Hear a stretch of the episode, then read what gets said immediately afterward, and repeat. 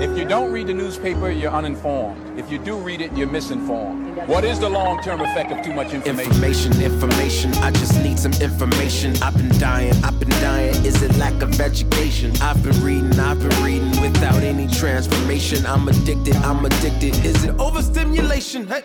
Welcome to the Six Cents Report. The Six Cents Report.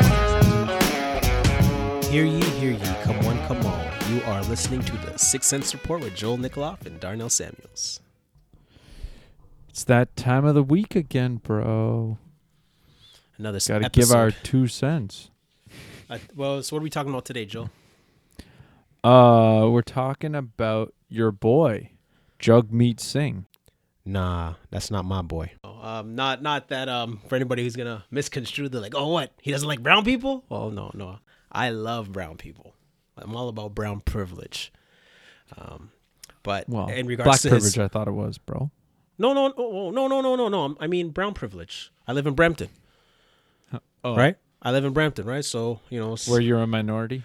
I'm I'm a minority among minorities. I'm a minority among the majority minority. Yo, a straight up, I don't know the. I, I think I know the answer to this question, but I'm not sure. Am I a minority in Brampton?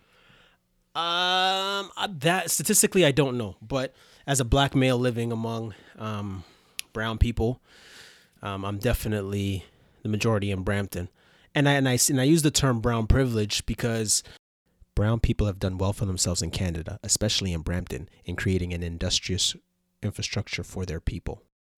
They got a hand in everything. Like my favorite pizza place to go to is Pizza Depot. My physio lady is Indian. One time I was out of work and I was going to different agencies to find work, and I went to one that was owned by Indian people. And you know, I filled out my application and handed it handed it in, and you know, I was basically when I handed it in, I told them, "Look, man, I'm desperate. Like I need something," and you know, was, you know, I was the only black guy in there, and on the spot, he just said, "Okay," he's like, "I can help you," and he found me a job the very next day. Um, now, mind you, when I when I went to the workplace, it was you know predominantly Indian guys running it, and you know they didn't refer to me by my name. They just said, "Hey, buddy. Hey, buddy. Hey, pick that up, buddy. Go do that, buddy." Things, and they were telling the black people what to do. Felt like brown supremacy. but but technically, honestly, you know what? Indian people are a beautiful people because I work with them. Like I said, um, I go everywhere and they're there and they're always kind to me. So, and I know, I know, um, Indian people Well- have, I know, I, I know they have their bad apples, just like just black people say. have, no, just like black people have their bad apples, but I don't judge Indian people based on their bad apples. I, I, I judge them on their good apples, and I hope, Well, hopefully, they judge me the same way. In general, there's there's always bad people, right? Like, I mean, Yeah, but sometimes Joe there's a lot of bad people. Joe. well, I mean, like Joe Rogan has the has get a pretty good joke in the in or he uses a punchline, but basically what he says is like out of a hundred people, like three of them are idiots, right? Like the problem is, you know, when you only see the idiots because the idiots are the loudest ones in the bunch, right? And so like it's it's always possible for, you know, a small group of people to give you know a greater to to misrepresent people that um you know whether it's they look like them or they play the same sport as them or whatever it is right like if you're only listening to if you're if you're judging people based on you know what what seems to be the worst possible version of the like of that group of people well you know chances are that's cuz they are the worst possible version of that group of people so I mean, I digress, but but my point is, you know, we, I, I would say people are beautiful, right? Like, you know, I come across people of every, you know, ethnicity, and I can't say to you that there's one ethnicity that I generally find, you know, a negative interaction with. Eh, well, speak for yourself. Okay. speak for yourself, bro. well, my I, point I, is, I go to Ample and you know sometimes they ain't dealing with me right or oceans. You know what I mean? So it is what it is. well, th- yeah, I mean, you know, That's you know, alright. but but I granted, you know, anytime there's a language barrier, it's hard to decipher what. no, I'm really not talking think. language, bro. I'm talking some other stuff, man. I'm talking about some social justice stuff, but that's a whole nother that's a whole nother conversation. Okay, okay. All right, so who is Jagmeet We'll go Singh? there on the on the next episode. On the next episode. All right, so who is Jagmeet Singh? So Jagmeet Singh um, was born January 2nd, 1979. He's professionally known as uh, Jagmeet Singh. That's Jugmeet, not Jagmeet. Get his name right, put some respect on his name. So it's Jugmeet. So he's a Canadian lawyer and politician, serving as the leader of the New Democratic Party since 2017. And and as his Twitter profile says, it's pronounced jug meat like hug. Right. Uh, and also uh, some of his career highlights. Uh, he's been on the he's been featured in GQ magazine for his uh, fly attire. So Jagmeet Singh is a swaggy kind of guy. mad, you know, he's got he's got mad drip. That's why I said he's your people, crazy. bro. Huh? That's why I said he's your people. Oh yeah, okay, yeah, okay, yeah, okay. If you mean like Jagmeet's fly and I'm fly, or you know, birds of a feather fly and flock together, then yeah, okay, Jagmeet's my people. But yeah, so uh, he's a pretty down to earth guy. Uh, a lot of people like him. Very socially aware. But we want to talk about an interview that he did, and where he was asked about his beliefs as a Sikh. So, uh, yes, he wears a turban and um, rocks the beard, and so and so basically they were asking him about his beliefs as a person who of the Sikh faith and how that meshes with his political beliefs. So we're going to play a clip from that interview and then jump back into it. Mr. Scheer has been asked about his personal religious views, and there's a lot of debate whether that's relevant. Uh, does he believe being gay or homosexuality is a sin? He wouldn't give a straight answer. He said he'll protect the rights of all Canadians. Uh, you're a religious Sikh. Uh, let me ask you the same question, if that's now fair territory to ask him. Do you, as a religious person, believe that being gay is a sin? Do you No. support same-sex marriage? Yes. I don't think it's a sin, and I, I support it all the way.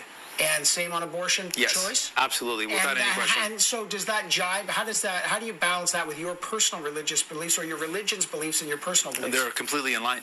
Uh, my beliefs spiritually are fully in line with the supporting um, same-sex marriage, uh, supporting a woman's right to choose. I have no uh, any sort of ambiguity with my personal Is it fair to spiritual beliefs. ask the personal? I'm asking you because that's a new thing here in Canada. Is it fair to ask leaders what's your personal belief, even though we have religious freedom to believe what we want? Uh, I think people should believe what they want. I think it gives people confidence. In, in my case, people can be very confident that both my spiritual, my personal, my beliefs as a leader are all in line with my values, which are to support a woman's right to choose, which is to support same-sex marriage, which is to fight for equality and fairness for Canadians. Um, yeah, I mean, obviously, there's an aspect where this.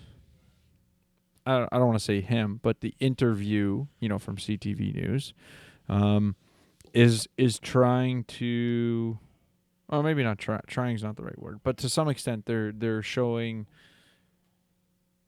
You know, how does his belief system or his religion differ um, from Christianity? And Andrew Scheer's comments as a Christian in regards to the uh, same-sex marriage and abortions. So that's what was. That's what the uh, conversa- conversation was in comparison to. But yeah, go ahead.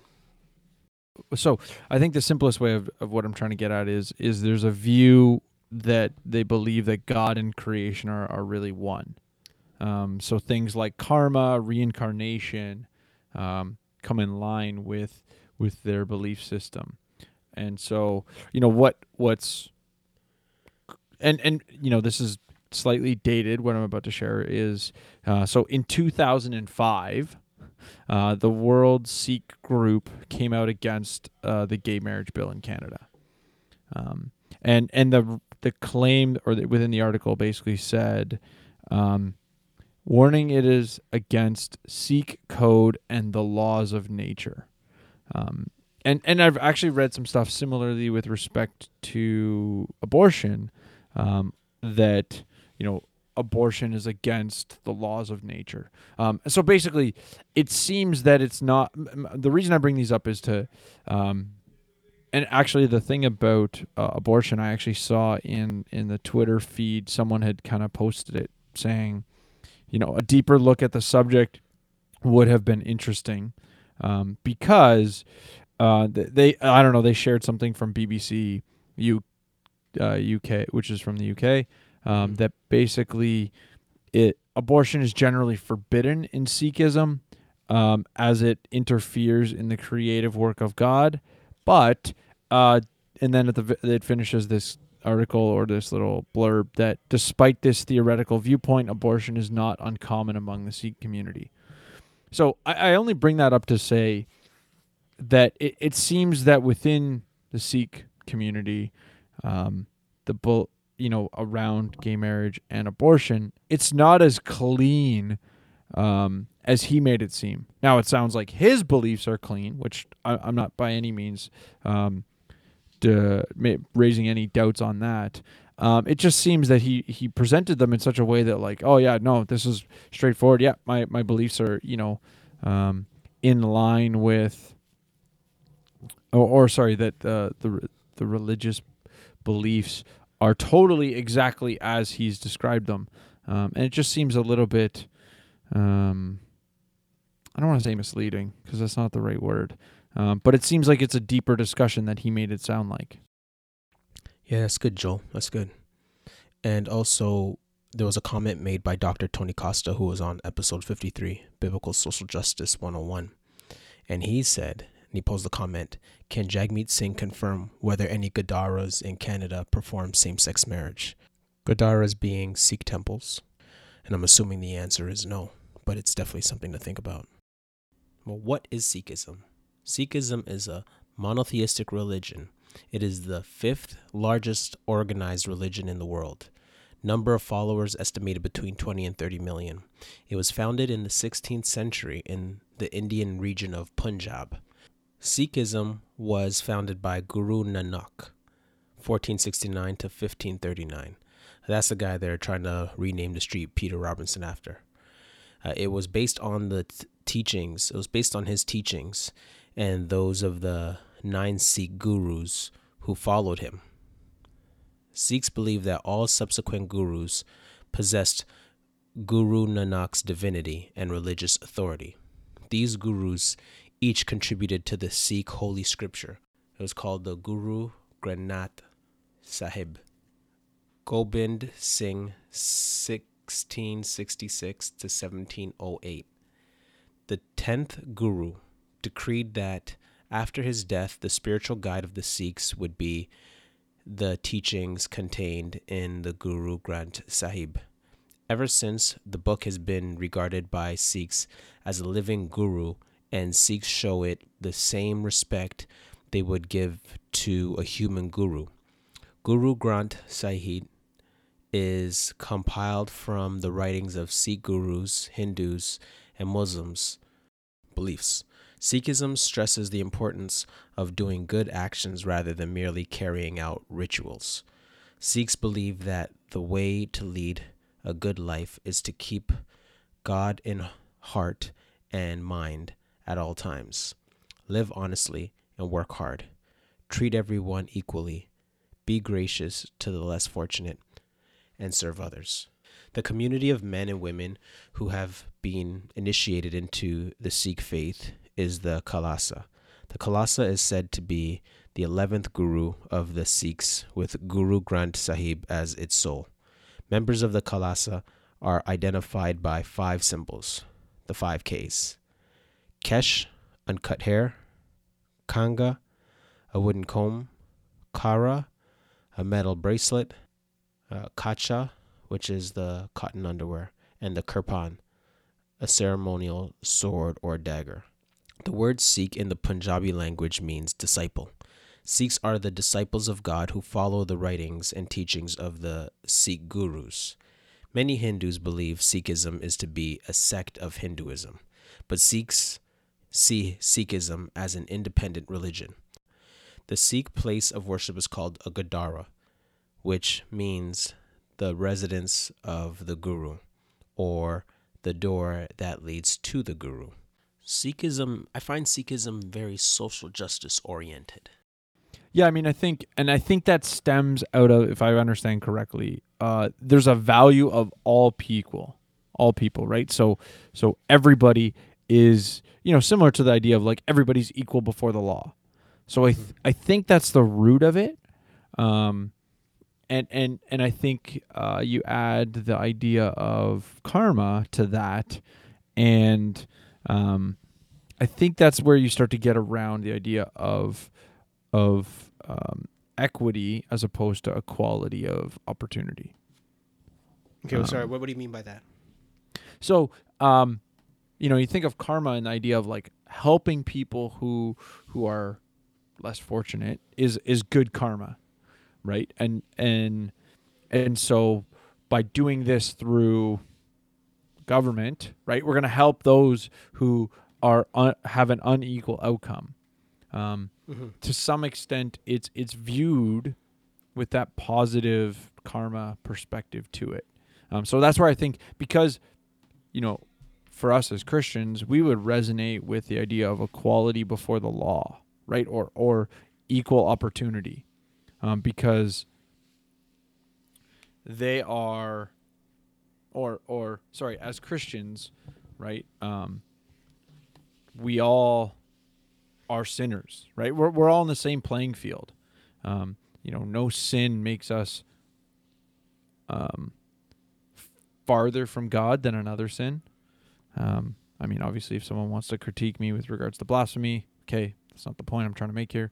But, um, you know, the idea that like we're we're all equal before God with regards to our sin, and and you know nobody is better than another. So, I think there's some commonality there in the way that we view people, um, and and obvious, you know, karma resonates with with the idea of helping the poor within the Christian. You know, it's our responsibility to take care of the widow and the poor, right?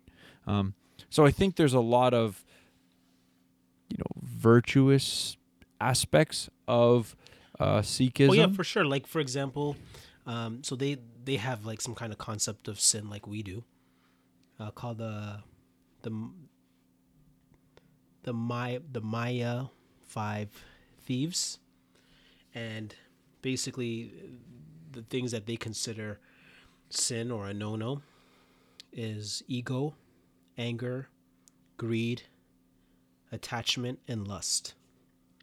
So ego, uh, especially referring to uh, getting the best way to get rid of your ego, is to serve others. So this is what, um, and then of course, yeah, and and so you kind of think, yeah, this kind of aligns with his political platform with the New Democratic Party, the NDP, and these are kind of consistent with what he has been uh, preaching from his platform. Yeah, I think um, you know, I, it's it's an interesting parallel.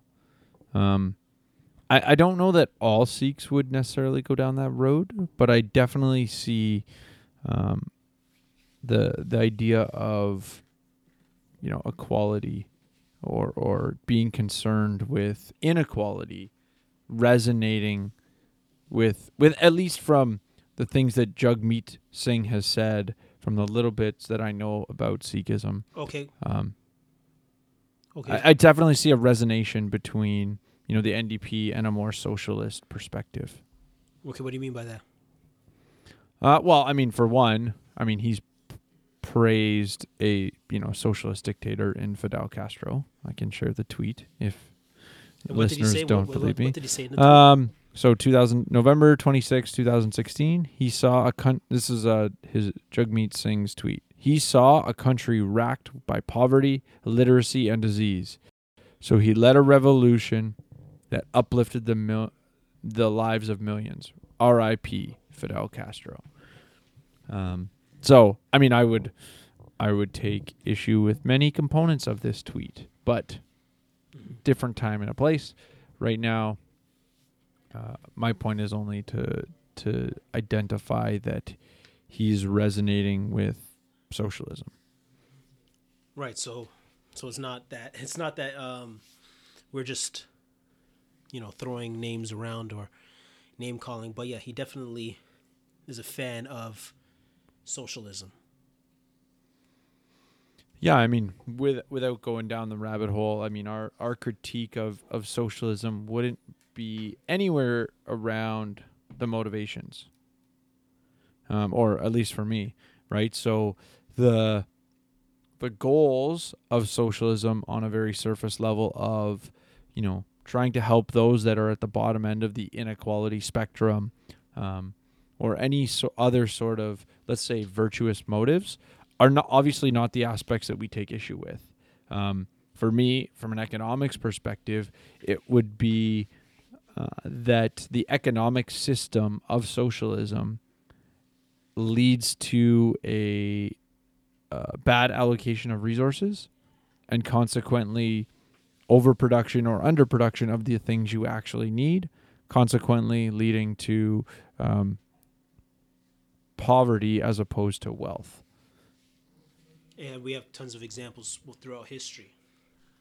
Yeah, and I mean, obviously, the response would be, "Well, that's not true socialism," um, and and this is where, without again going down the rabbit hole too deep, um, the economic principle is is a is this economic calculation problem as it was originally uh, f- phrased for, um, or the socialism calculation problem um, that Ludwig von Mises promoted or put forth, and the idea is really that.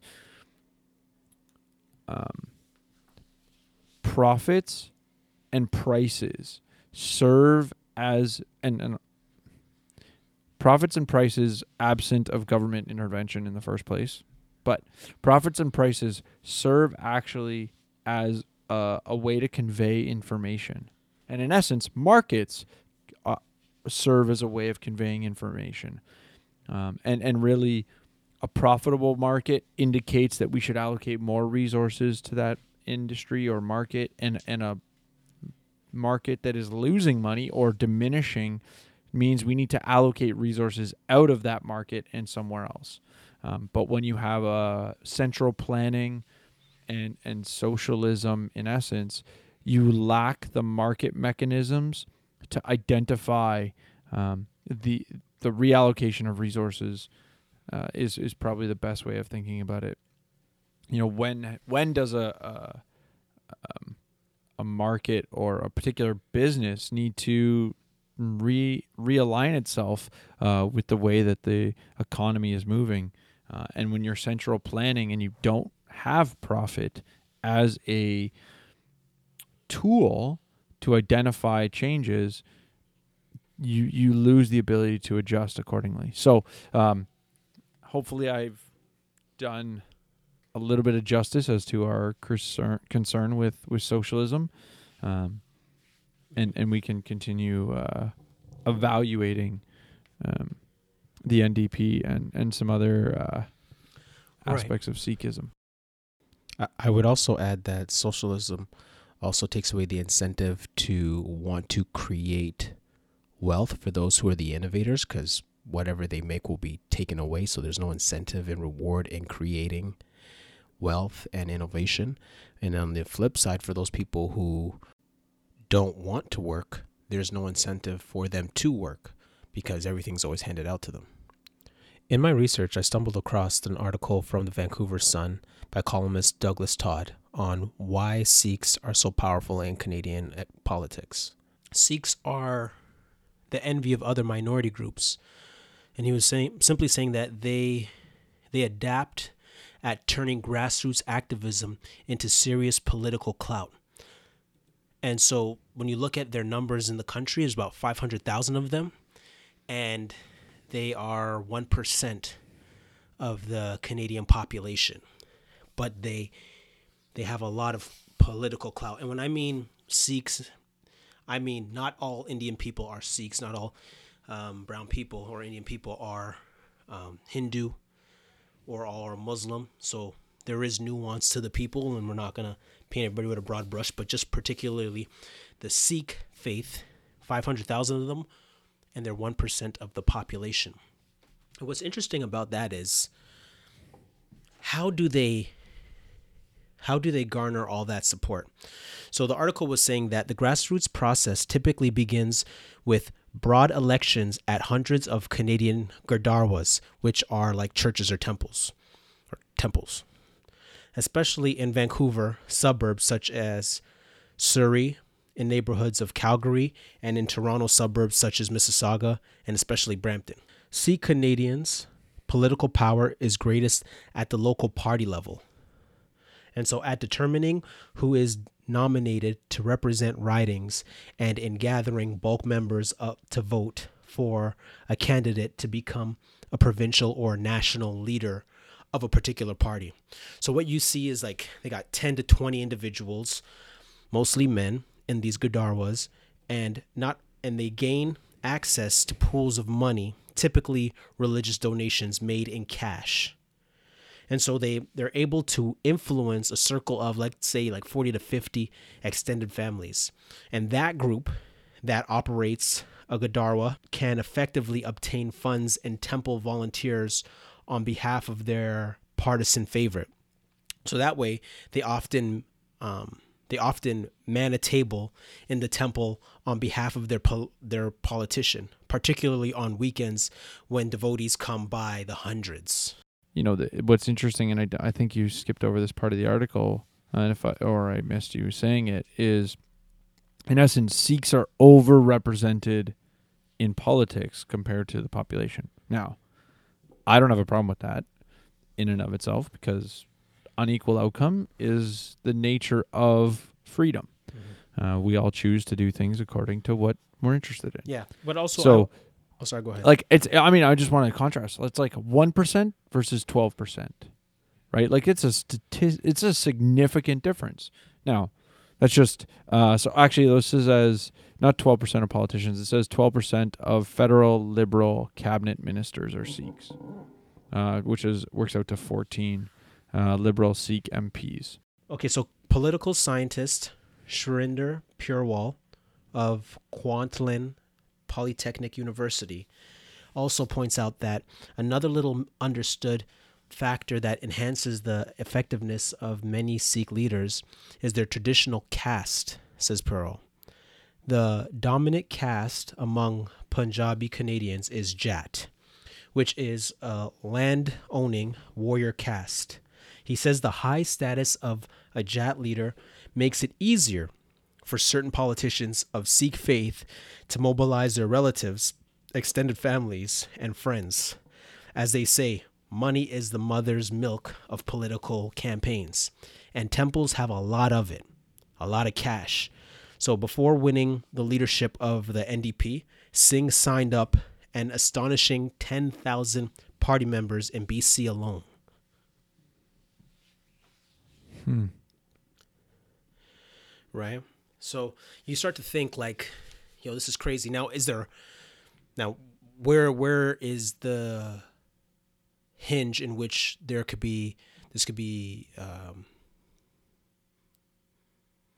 where they can digress from this?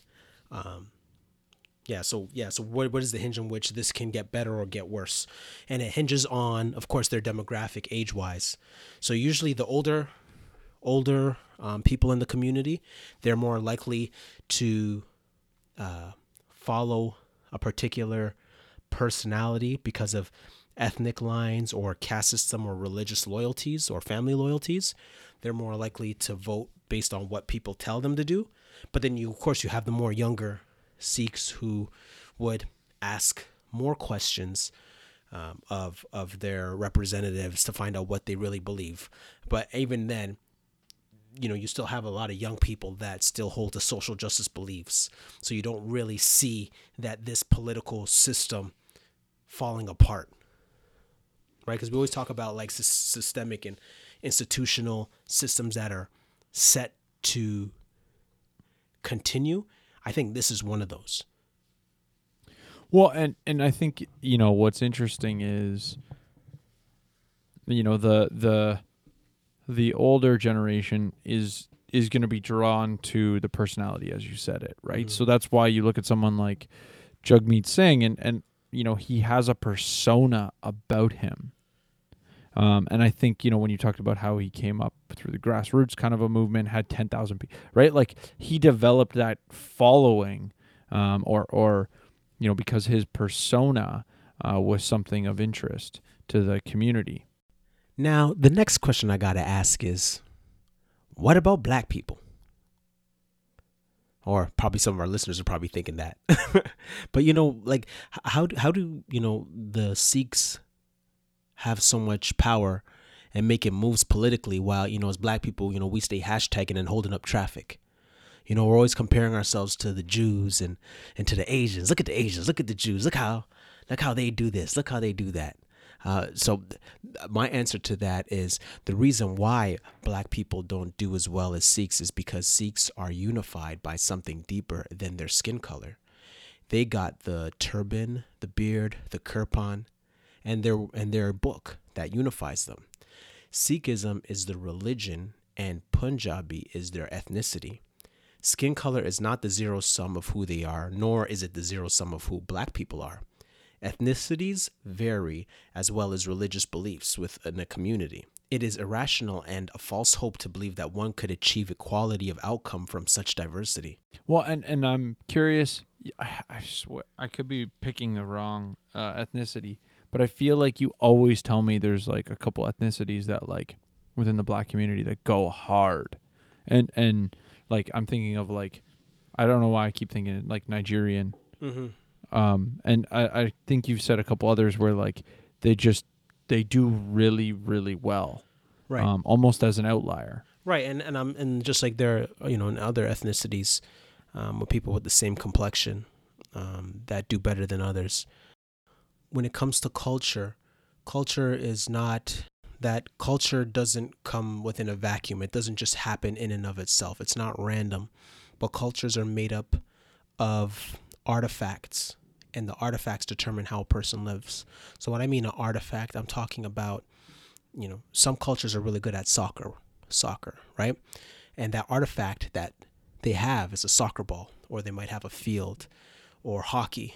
You might have it's really cold outside. You have a lot of um, you, you know you have ponds that freeze over, and so you know certain cultures might be better at hockey, uh, or you have cultures that have particular tools, uh, particular uh, vegetation, animals, different types of cooking styles. So these are these are artifacts that impact the way we move. So nobody is is just randomly moving and everybody moves the same way. We have access to different different types of artifacts which determine the way we live.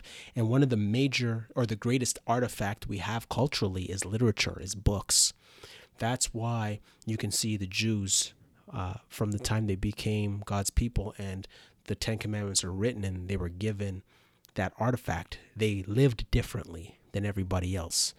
You have Muslims who have the Quran and they live differently, right? And books are culture changers. And so people that have a book and are governed by a book, they live differently and they also live cohesively.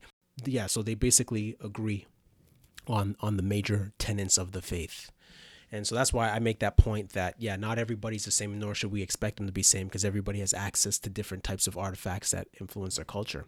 But with that said, uh, I want to reference episode 35, church and state.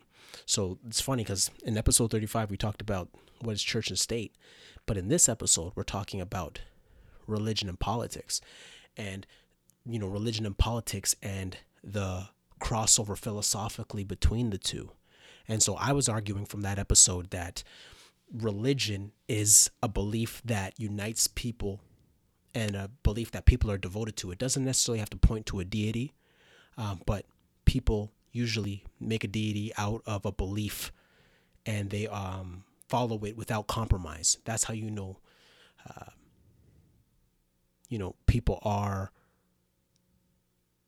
coming together with one belief.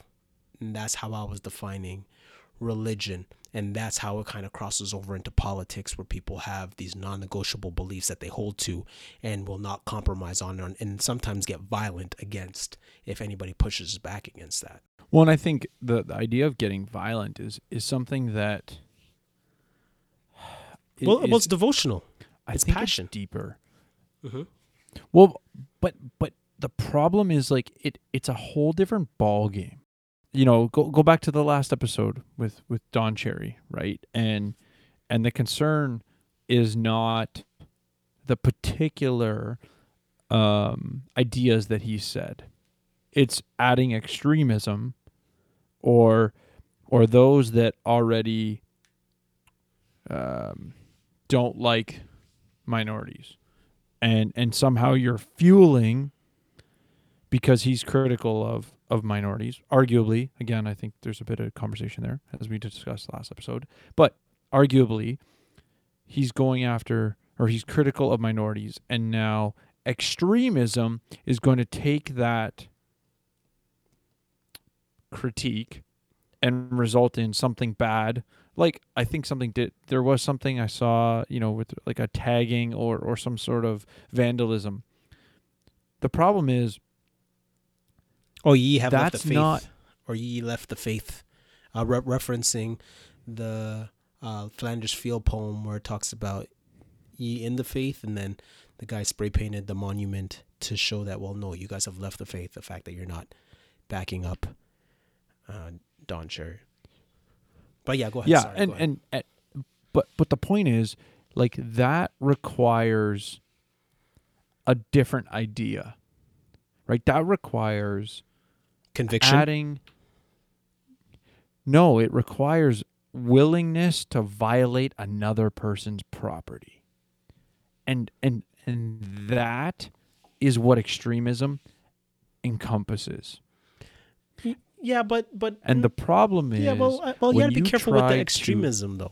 You got to be careful with the extremism because, like, part of it is. but i'm just saying extremism in general Uh, yeah, well, I guess, well, you know, what people call, um, you know, uh, violent Muslims extremists, when technically they're not extremists. They're conservatives. They're following what the scriptures say. Yeah, and uh, so that I mean that's a that's a whole nother episode. Um, Yeah, but that's no, a whole but, other conversation. Yeah, but, but, that, but that's what I'm saying. I'm, I'm arguing that that people, when it comes to the, thing that religion and politics have in common, is hope. And people go to drastic measures when their hope is being threatened. So people have their hope in different things, bro. Right? Some people might have their hope in multiculturalism, um, and some people might have their hope in, um, you know, conservative thought or even libertarian thought. You know. yeah, but but I guess what I'm trying to get at is to to go to the place like I I guess the reason I was bringing it up is when it comes to ideas, right? If you're concerned about someone's ideas, like like using the Don Cherry example, that idea in and of itself had no call for violence, had no call for violating someone's property. It had a if anything, it had a call to positive action, which was to support the troops. Mm-hmm. But what I'm trying to get at is that if you're willing to violate someone else's property, other than in self defense, you have to own that regardless of the underlying ideas that are criticizing one person or another. So the, the problem I'm trying to get at is is that like with regards to the Don Cherry thing, and I think it's relevant here is that because the reason I think it's relevant is because to some extent we started with a clip that that was contrasting a, a the Sikh religion with the Christian religion or the Christian faith. And the coming back to what I was bringing up with regards to Don Cherry is is really we're talking about ideas. Don Cherry had a claim, and the concern is that we like from a public outcry is that we don't want to allow words or speech that explicitly or implicitly lead to violence. Or in this case leads to violating someone else's property. Um, the the problem with that is that it is so subjective. It is so dangerous because whoever's in control determines what implicitly leads to violence. Right? And and the way this looks is communist China doesn't allow you to speak against the regime. Oh, we got to stomp at that speech. It's it's dangerous. And so, you know, the reason I want to go down this rabbit hole a little bit is to say like what are we doing here with this clip? Like are we trying to say that the this one particular belief system is better than another? Um and and I mean that's that's what we obviously believe with respect to our individual uh, lifestyle choices. But in this regard, you know, tolerance is about living peacefully with those who hold a completely different view. And and let's, you know, use it in an extreme perspective, living to- like intolerance with those who might even deem the way that you live to be immoral or sinful and vice versa right so you know the the predicament is for society is how do we figure out how do we let the you know the person who um let's say wants to have seven wives live in community with those that don't want to live that lifestyle? Well you know that's how you know you end up with random places in the US where polygamy is its own thing. And it's kind of within its own little communities because some aspects of being tolerant towards other people is being like I got to leave you alone. Um and and it all comes down to what I was trying to get before. Like as long as you're not bringing violence, as long as you're not willing to cross that line of violating another person's property, I don't care what you believe. Believe whatever you want to believe. Like I'm tolerant. You can believe whatever you want. You start violating my property and my family or my you know, my personhood, different conversation. And so that's where, you know, why I bring up the Don Cherry example because I it what Don Cherry said in and of itself did not call for violence. Somebody took it and and and took a decided to violate another person's property with it. Okay, guess what? I have a problem with that. And and we all should. Um, but being concerned that a particular statement has is you know, and as I put it, oh, because I was critical towards one group of people, right? The fact that someone might take that to now, oh, I'm going to take that criticism to violence is something that's that is in and of itself different. Um, and and you know, I would say you look at Jagmeet Singh based on everything he said.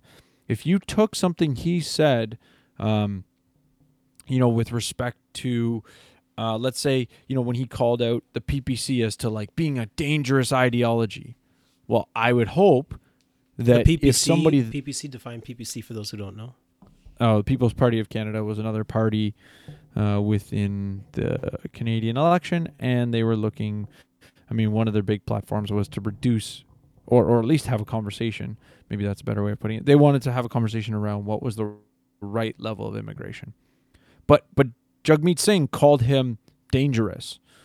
Now, what if someone took that and then decided to um, be violent towards a, a PPC candidate, or or you know defame a PPC candidate's poster? Um, Yeah, but I think, but that's but that's my whole. those are things.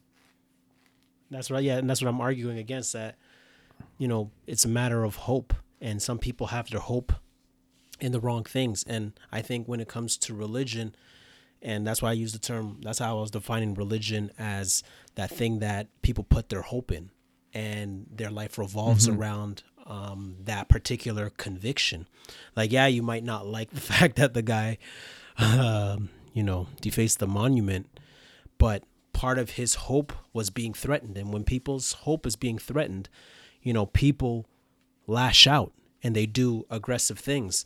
And that's why, like, when we talk about, like, you know, a person's politics or a person's um, religion, and religion and politics have to be separate. Well, no, they're not separate.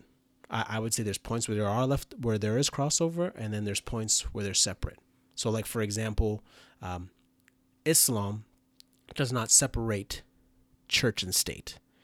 They don't separate their religion from their politics. Those things are one because the goal, according to their book, is global domination to bring the everybody in submission to Allah. You see Would that? you say that uh, the Jews are very much the same? uh, the Jews Not not so much in in motivation, but in terms of separation of church and state concept. I think those like Oh no! uh, Jewish unlike unlike unlike they're not like Muslims. I, I'm saying that they're that So- they are like Muslims in that their religion and their politics blend. Uh, I, I, and I'm more contrasting it with Christianity. Yeah, yeah, and even even like the Sikhs, right? Even so, like when you like look at Sikhs, because Sikhs believe salvation is found here, and that it's all about equality. So, what's the best way to bring about equality? Well, through the political system. So you know they mobilize together, and and I'm sure that all of their intentions are great intentions to help the people and make the world a better place, and that's why they have such a a complex functional structure that they have politically to be able to you know have such you know minimum people but wield so much power. And so that's why i was mm-hmm. saying like you know the religion and politics there there is overlap and you don't separate the two. So like i said before episode 35 we talked about church and state meaning that the church and state should be separate right? Because church and state has to do with the institutions right? So so the church shouldn't be wielding the sword and executing justice. And and and the state shouldn't be funding the church diaconate fund. Church and state are separate. But when it comes to uh, religion and politics that has to deal with the individual and philosophies and there's overlap there. Um, the reason why people want to separate religion and politics is because they don't want to be forced to believe something they don't want to believe but that's what you get with democracy. People are always forced. That's the nature of democracy. We're always forced to believe and, well, that's and the nature stuff. of government. right, right. So it's a monopoly on force. Right. As much as a lot of people don't like me saying that. yes, but uh, yeah, but what I'm saying is that, but people will say, okay, well, no, that's that's religion and politics. No, that's not religion and politics. That's the government. That's that's democracy. So we want to make sure that we're, we're we're dispelling these myths that say, okay, well, you can't be a religious person and be in the political system. That's not true. Yeah, I think you know. I think if I remember correctly, the way I closed out that show, uh, episode thirty-five, I I would probably it, I'm having a bit of deja vu to just saying that for those that think only Christians have a religion or that church and state means you know explicit religion only? Um, the predicament is you, you have a belief system. Everyone has a belief system. And and to pretend like your belief system isn't going to influence your politics i mean it can come down to the simplest of things right? With regards to um, you know how much should someone help the poor? Well that that's a belief system. You know you may have a as a christian i i determine what is moral in regards to helping the poor based on the bible. You might determine what's moral with regards to helping the poor based on life experience. And and the only reason i make bring that up is to say that you know this idea of separation of church and state with regards to we shouldn't be having any you know religious influence on our politics. Um, in essence is ignorant to the fact that we all have a belief system. We all have uh, a, a source of morality some of them more objective than others. Um, and as a result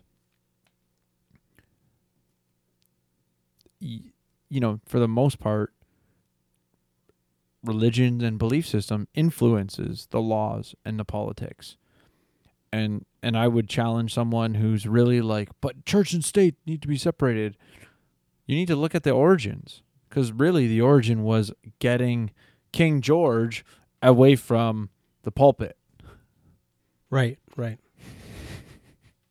not the pulpit away from telling help influencing how King George is going to rule Mm-hmm. So that that's my two cents. I feel like I'm I totally had a bit of deja vu as I was thinking through what I was going to say. So hopefully it's not so much in the same. Mm-hmm. Yeah, no. So I'd like to leave the listener with this: that all religions of the book have the same dilemma or the same problem. You have people who read the book and people who don't. The people who read the book and try to conserve the faith or the teachings of their book are called conservatives. The people who try to depart or liberate themselves from the dogma are called liberals. So therefore, we have uh, religious liberals and religious conservatives. And so those people who are are submitted to their text and make decisions based on their text um, when it comes to how they live out their life in, in, in, in society.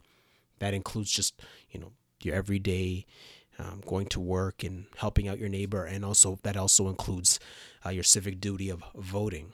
So we see that particular camp of conservatives, but then you have people who are liberal who who are nominal, meaning that in name they are Christian or in name they're Muslim or in uh, or in name they're Sikh, but they are right nominal. They're liberal, departing from those teachings and using the uh, common um, the common beliefs of the day or the the most popular um, hashtags or political system that's popular that's what they're submitting themselves to.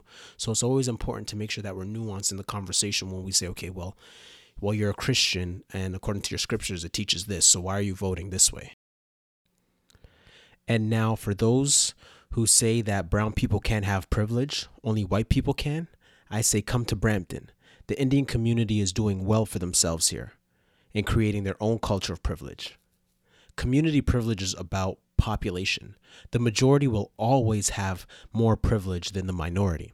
Privileges meaning familiarity and accommodation. Economically speaking, there is no incentive for a majority to give up an absolute comfort to the minority for an absolute discomfort. If you're uncomfortable in the community you're in, leave it. Go to a community where you'd be more comfortable. Like I said, community privilege is a good, familiarity and accommodation. The Bible says every good and perfect gift comes from God. James chapter 1 verse 17. God in his wisdom gives gifts disproportionately. Like it or not, at one time in history, the Jews were the only ones who had access to the one true God. What shall we say then? God is unjust because there's an equality in the world? Stop the nonsense. In all Job's affliction, his wife said to him, Are you still trying to maintain your integrity? Curse God and die. But Job replied, You talk like a foolish woman. Should we accept only good things from the hand of God and never anything bad? Job chapter 2, verse 9 to 10. When we look at a biblical theology, which is the unfolding of the story of God's plan to redeem his people from sin, we learn that there was no material and role equality in the Garden of Eden before sin entered the creation, and there will be no material or role equality after sin in the new heavens and the new earth. Now, the Bible does not teach fatalism to just accept your fate, but God encourages everyone to improve their situation through innovation without sin, as commanded in the cultural mandate, Genesis chapter 1, verse 26 to 28, and then uh, Genesis chapter 9, verse 1. Now, the reason why Christians don't do as well as Sikhs in the political system is because King Jesus said, My kingdom is not of this world. And he gave us a different commission. The first Great Commission, the cultural mandate to promote human flourishing, and the second Great Commission to make disciples of all nations. Matthew chapter 28, verse 19. Christians can accomplish these two commissions without the government. God created the institution of the government in Genesis chapter 9, verses 5 to 6, to give the people order. And God created the institution of the church to give the people a hope. Matthew 16, verse 18. Christians must remember never to confuse the two institutions. And that's my two cents. Amen, brother. Six Cents Fellowship. Yeah. So, Uh. guys, if you guys, um, we want to hear from you guys. Let us know what you think. and and let us know uh, uh, an issue you want us to ta- tackle or a topic that's of interest. Um, you know, we're we're pretty good at uh, when someone throws something at us. If uh, we we generally know how to make a show out of it, we can just spitball and and come up with an idea. So, you know, we we obviously want to talk about the things the listeners want to hear about. So, Mhm. give us your two cents. Mhm. And remember, six cents makes change.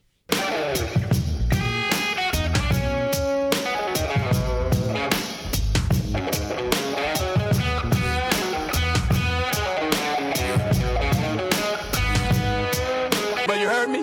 Does that make sense?